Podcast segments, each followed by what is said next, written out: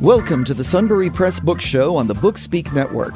Sunbury Press publishes print, electronic, and audiobooks under a variety of imprints and categories available worldwide wherever books are sold. And now, your host, the founder and CEO of Sunbury Press, Lawrence Knorr. We're at the Christian Baker Farm near historic Boiling Springs, Pennsylvania. My guest today is author Cheryl Woodruff Brooks. She's the author of The Story of Madame Sara Spencer Washington and the Apex Empire. Author Cheryl Woodruff Brooks introduces a new generation of children to the story of the life of Madame Sara Spencer Washington, founder of the Apex News and Hair Company, once located in Atlantic City, New Jersey. In 1911, a Virginia entrepreneur moved to Atlantic City and started selling cosmetics door to door and styling hair in her basement, growing her business into an empire. Sara opened a small manufacturing company creating hundreds of products and hired 45,000 sales agents all over the world. Madam Sara Spencer Washington also opened beauty schools in 1939 as one of the most distinguished businesswomen. She continued to expand Apex internationally, doing business in Haiti and South Africa. Madam Washington acquired millionaire status in the 1940s, taking on roles as a civic leader and philanthropist.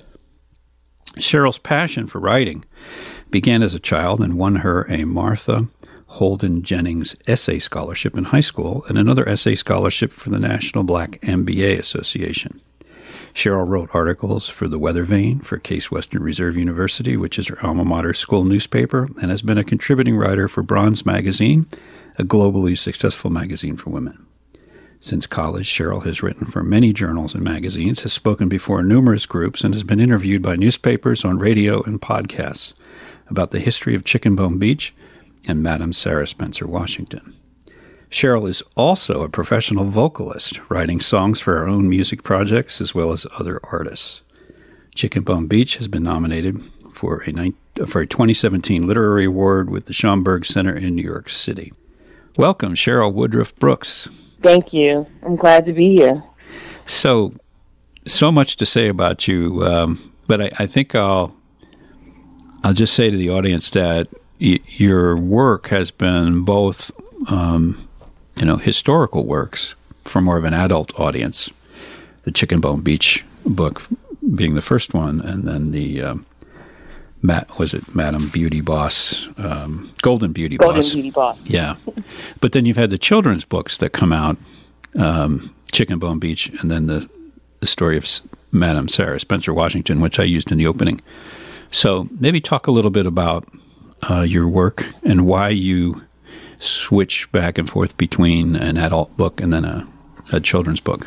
I wanted to reach a larger audience especially since there's so many pieces of American history that don't necessarily make school curriculum. Um, and a lot of times when I've done book talks or speaking engagements, um, people have said to me that this is the kind of information that they also want to share with their kids. So I thought, why not? Why not just extend uh, the audience to a younger age and make the information um, available for them.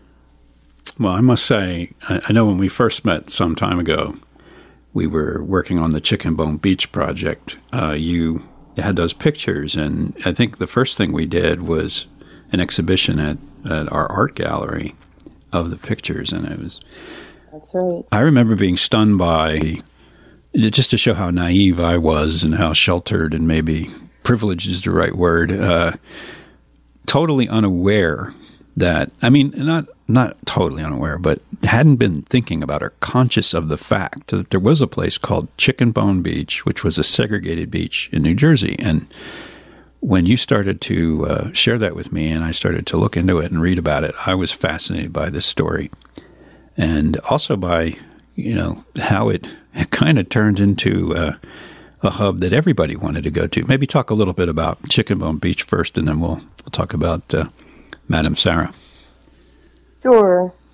Uh, you know, a lot of people, including African Americans, were unaware that Missouri Avenue Beach, which is the name that has been established for it, they were unaware that it was a segregated beach They just simply thought it was the gathering place that African Americans chose who lived in Atlantic City.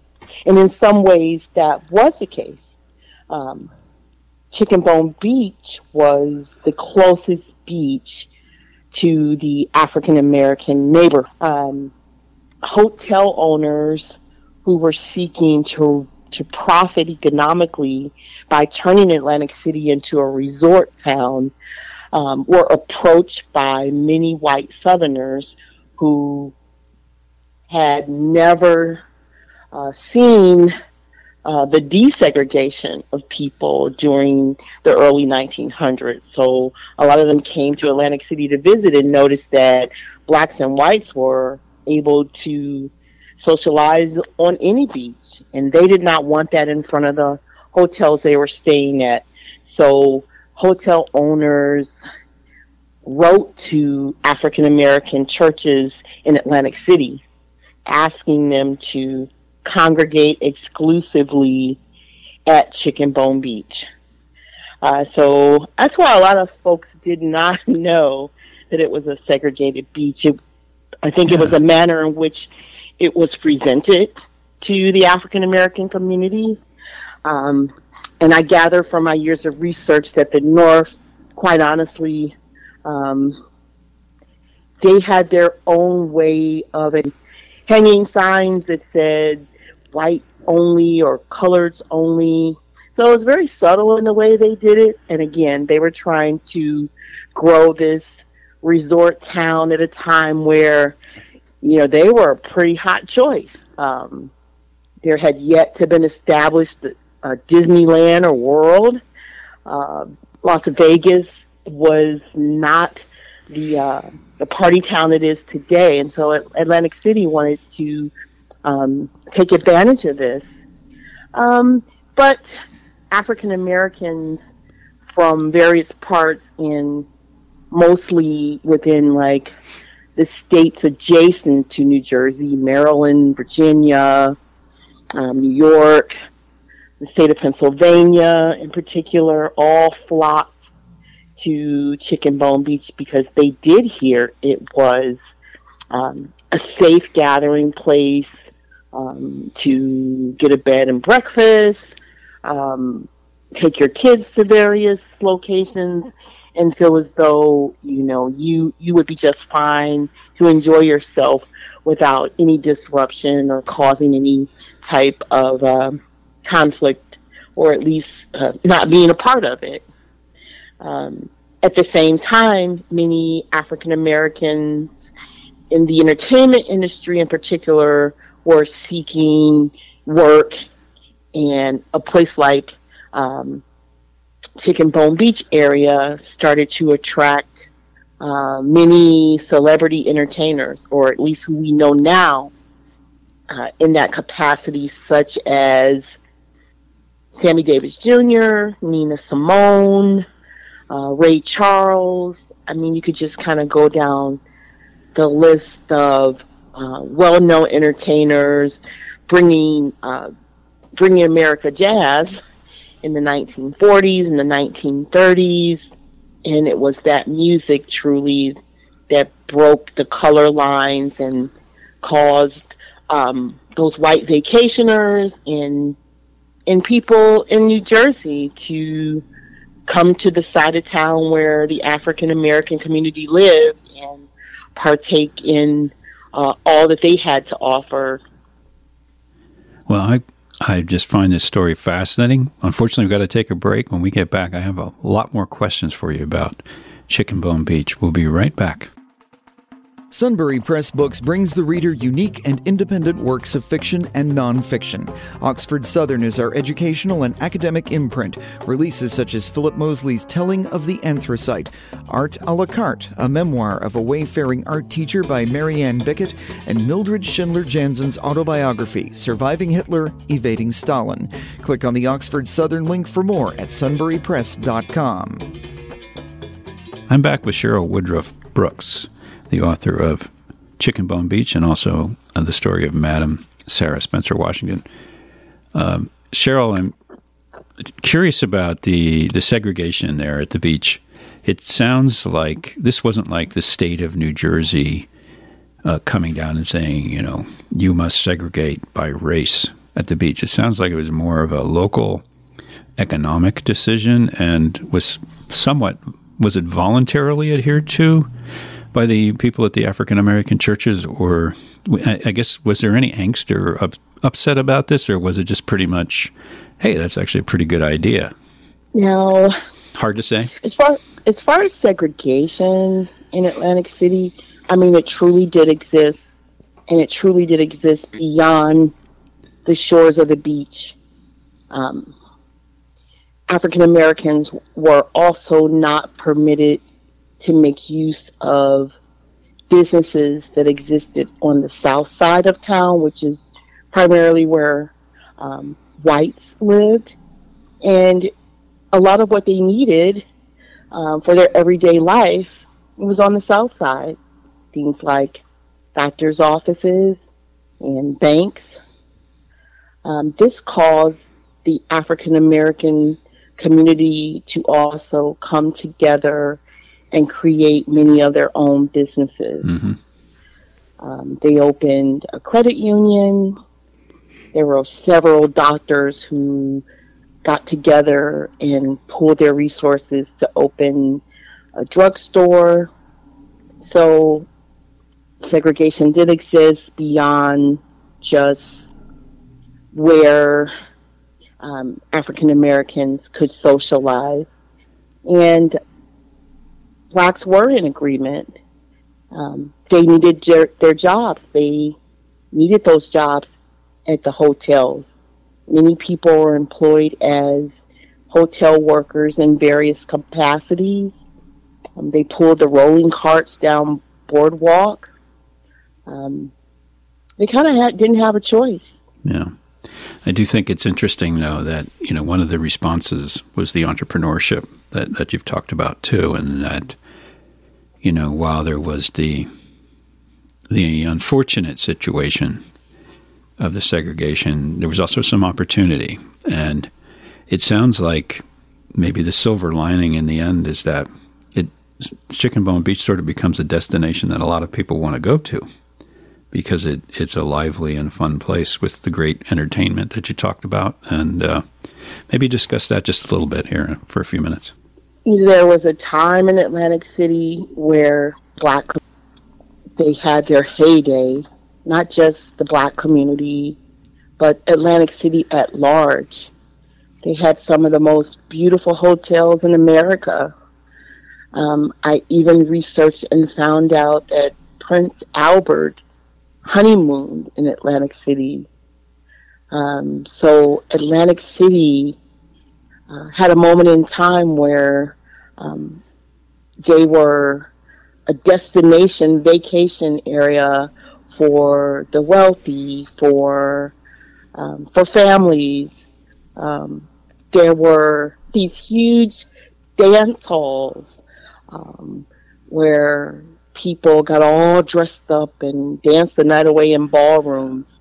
Um, I talked to several people who lived in Atlantic City growing up, and they would tell me how loud it would be if you were to uh, go down near the boardwalk. So it it really was. It was a party town. It there was women, wine, and song, as they say. Um, there was political corruption and you can find out a great deal about that if you uh, if you have HBO and you take a look back at the min- miniseries Boardwalk Empire, where yeah.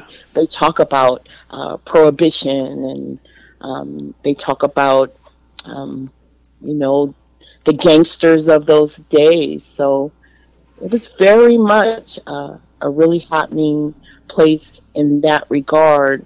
Also in my oral history interviews. I can't tell you how many um, people from Atlantic City, as I asked about, you know, what their parents did in Atlantic City or their grandparents, they they would say to me, "Oh, you know, my dad owned a bar, my mom owned a restaurant, my mom was a showgirl." You know, it's just everyone in town seemed to be working in some way, shape, or form in the entertainment business. Now, kind of segueing to uh, Madam Sara Spencer Washington, she's also in that community, right? And uh, yep, uh, she moved to Atlantic City with her mother um, in the early 1930s, being told um, that saltwater had healing properties. I mean, people used to actually believe that. And her mom had been sick, and she was this young lady aspiring to uh, become an entrepreneur. And she moved into that same community near Chicken Bone Beach called the North Side, and and began to grow her empire and simultaneously create jobs for people in Atlantic City and people of color. Well, you mentioned, I mentioned in the opening about 45,000 sales agents. Now I think about, you know, how many, how many associated people she had with this enterprise. That, that is a large organization. Now the sales agents are probably, maybe they're not all employees of her empire. Maybe they're independents who also sell other things, but that's a lot of people representing her. Um, and how, over how many years did this this empire grow? Sounds like it happened fairly rapidly. It did. Uh, she started in the early 1930s um, during the Depression, and she lasted, or at least she she passed in 1953. So she grew this business, I would say, very strongly within a 25 year span. Um, and it was clearly by the late 1930s that it really started to take off. I, I feel like um, not only was she an intelligent woman herself, but she surrounded herself um, with people who truly supported what she was doing and fed into her great strategies for growth. Um, and I feel like she was very well connected as I started to research her. And so um, she knew a lot of people. She traveled to other countries and made those, those connections. So she had sales agents in other countries. Um, and her her reach as far as media also took off in these other countries as well. She went as far as, at times to help um, students that wanted to attend her school get immigration papers, and so she she she had a she had a wide reach, and so I have a funny feeling that um, she was approached, especially as her sales grew and her presence around America grew. Um, there were more people approaching her about ideals for going even further. So I feel like Madam Sara Spencer Washington was well connected and knew what it meant to network as well as market. Yeah. So what happened to the Apex Empire? Was she bought out? Oh, Did she sell? Yeah. Did it collapse? Uh, is it still around today? It is not still around today, unfortunately um, which is which was the most for me heartbreaking part of doing her research. I, don't think I would have had a book had I not been curious right. to answer just that question you posed. Um, she left the company to her niece, who she had been grooming to take over the business um, at some point, and especially after Madam Sara Spencer Washington knew that she was getting really ill. She had diabetes. So she, her niece did take over the business and actually increased sales and expanded the business in the 1950s. Um, I would say that some of the choices made um, from the high higher end, from her senior staff, um, caused the demise in some ways. Um, Joanne is her name, Joanne Washington. She got married, started having kids, and I truly believe that she was a bit torn between running a household and running a business. And she allowed others to step in and start to make choices, one of which was her own husband from Atlantic City to Camden. Uh, it was like front page news that the business was moving, which meant that hundreds of people were going to lose their jobs. So this was huge. And I can only imagine how heartbreaking it was for those who were devoted to working uh, at Apex and knew Sara personally. I don't believe she would have ever left if she were still alive. I don't think she would have moved the company out of Apex. I mean, excuse me, out of Atlantic City.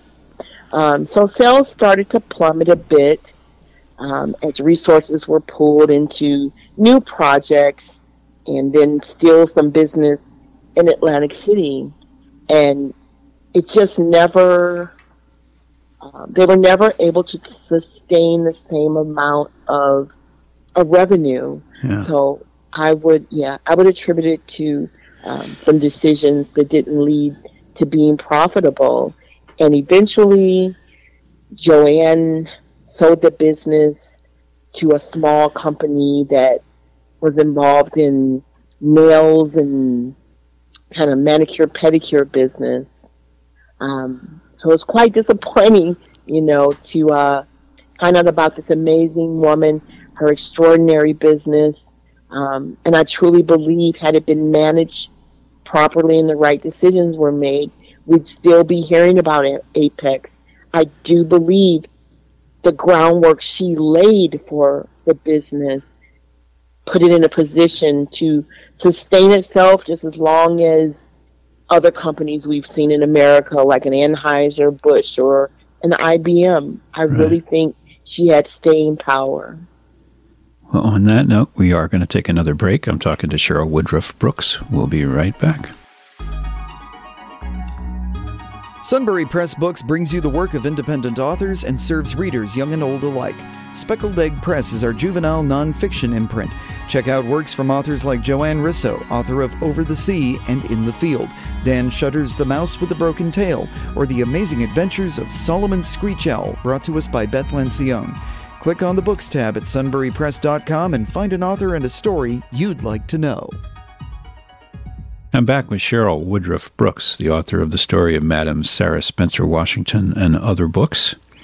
And uh, one thing I'm struck by, on the one hand, fantastic entrepreneurship, business acumen, great skill. It, take, it takes a very inventive, creative, and energetic person to grow a business from nothing to something as large as she did in such a short amount of time.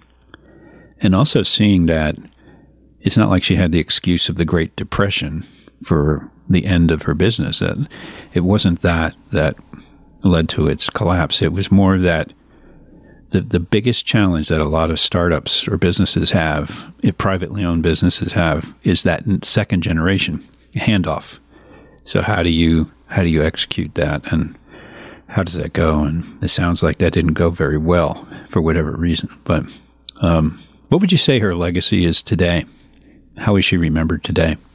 Um, she's a lot more uh, popular than I imagined.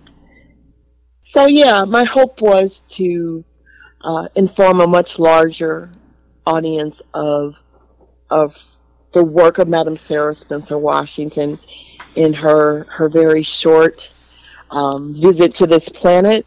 And um, since I have written the book, she's had a grandson, Royston Scott, who's donated some of her artifacts to the African American Smithsonian Museum.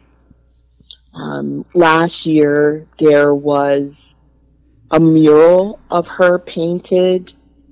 Um, it's huge too. I went and took a picture next to it, and it's it's it's really prominent in Atlantic City. You got to go off the boardwalk though. Yeah. I wish I could tell you the exact street it's on, but it's very close to where her historical marker is. Uh, she also has a scholarship in her name at Stockton University. Um, and then there's one other. Oh, and she received a New Jersey Hall of Fame induction a couple of years ago. So, so I'm really happy that all of these um, things have happened uh, for her as of late, and I really humbly like to think that a part of it is getting the literary work out about her, as well as her grandson doing a really short documentary on her as well. Yeah, she is definitely an interesting person. I mean, usually entrepreneurs with that kind of success, there's multiple books or articles about them and even t- television programs and histories and so on and so forth. And this is this is definitely one that was overlooked and should be uh, should be highlighted. Uh, another question for you, though. Uh, we only have a few minutes before we got to wrap, but I am curious about Missouri Avenue Beach. What's that like today? How how is the Chicken Bone Beach era remembered, if at all? It's getting a little more attention in many ways. There is now a historical marker there with some of the same photos that I used in the book and some other ones, but the same photographer, John W. Mosley. So when you go to Atlantic City now, you will see a marker about Chicken Bone Beach in front of Missouri Avenue Beach.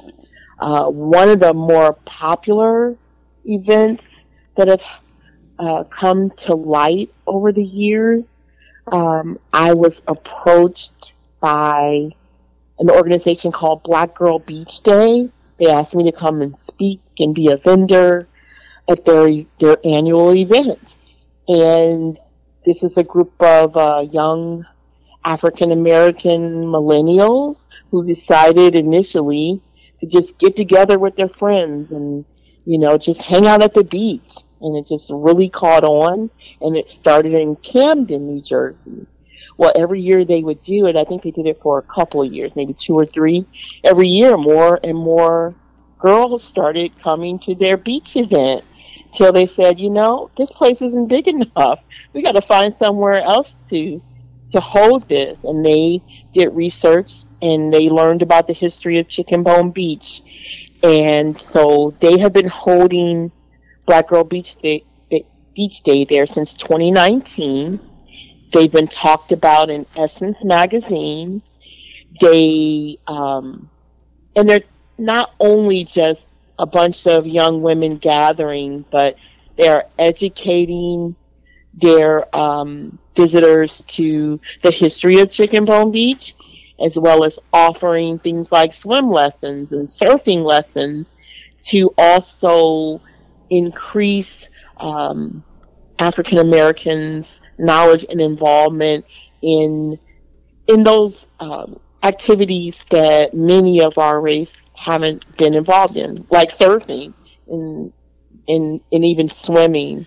It's probably the biggest thing I know about um, what's going on at Chicken Bone Beach. But it, if you go there, you know, it's just one of the beaches, and you can choose to hang out at it. Yeah. Um, but I am really excited that it's being looked upon, you know, as a place to gather and remember, you know, Black history from from the early 1900s. Well, Cheryl, I'd have to think. I, I know you're a very modest person, but I'd like to think that your work has maybe not been the main reason why some of this has happened, but I'm sure it has had a contributing factor to it. And uh, really appreciate the research and writing that you're doing. What What are you working on next? Do you, do you have another project that that you're into?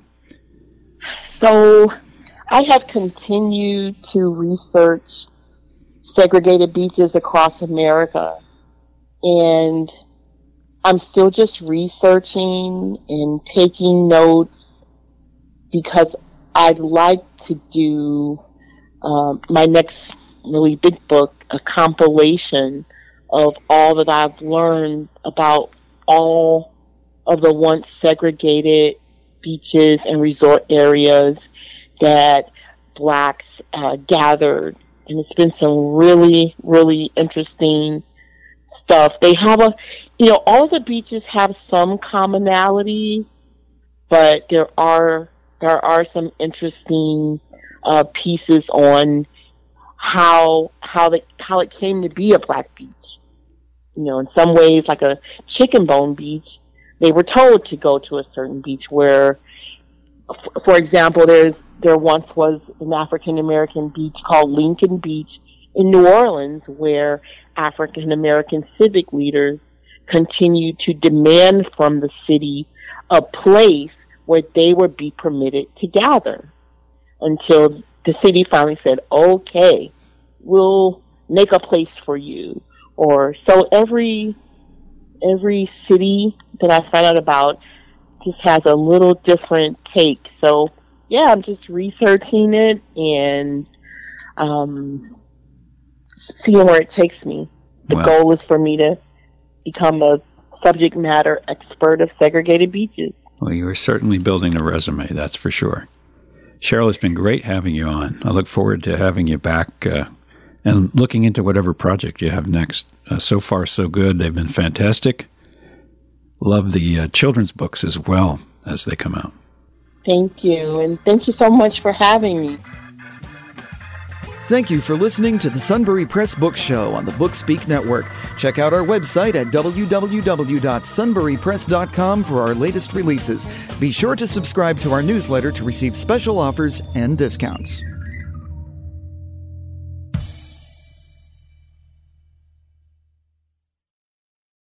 Lucky Land Casino asking people what's the weirdest place you've gotten lucky? Lucky? In line at the deli, I guess? Aha, in my dentist's office. More than once, actually. Do I have to say? Yes, you do. In the car before my kids' PTA meeting. Really? Yes. Excuse me, what's the weirdest place you've gotten lucky? I never win and tell. Well, there you have it. You can get lucky anywhere playing at LuckyLandSlots.com. Play for free right now. Are you feeling lucky? No purchase necessary. Void where prohibited by law. 18 plus. Terms and conditions apply. See website for details.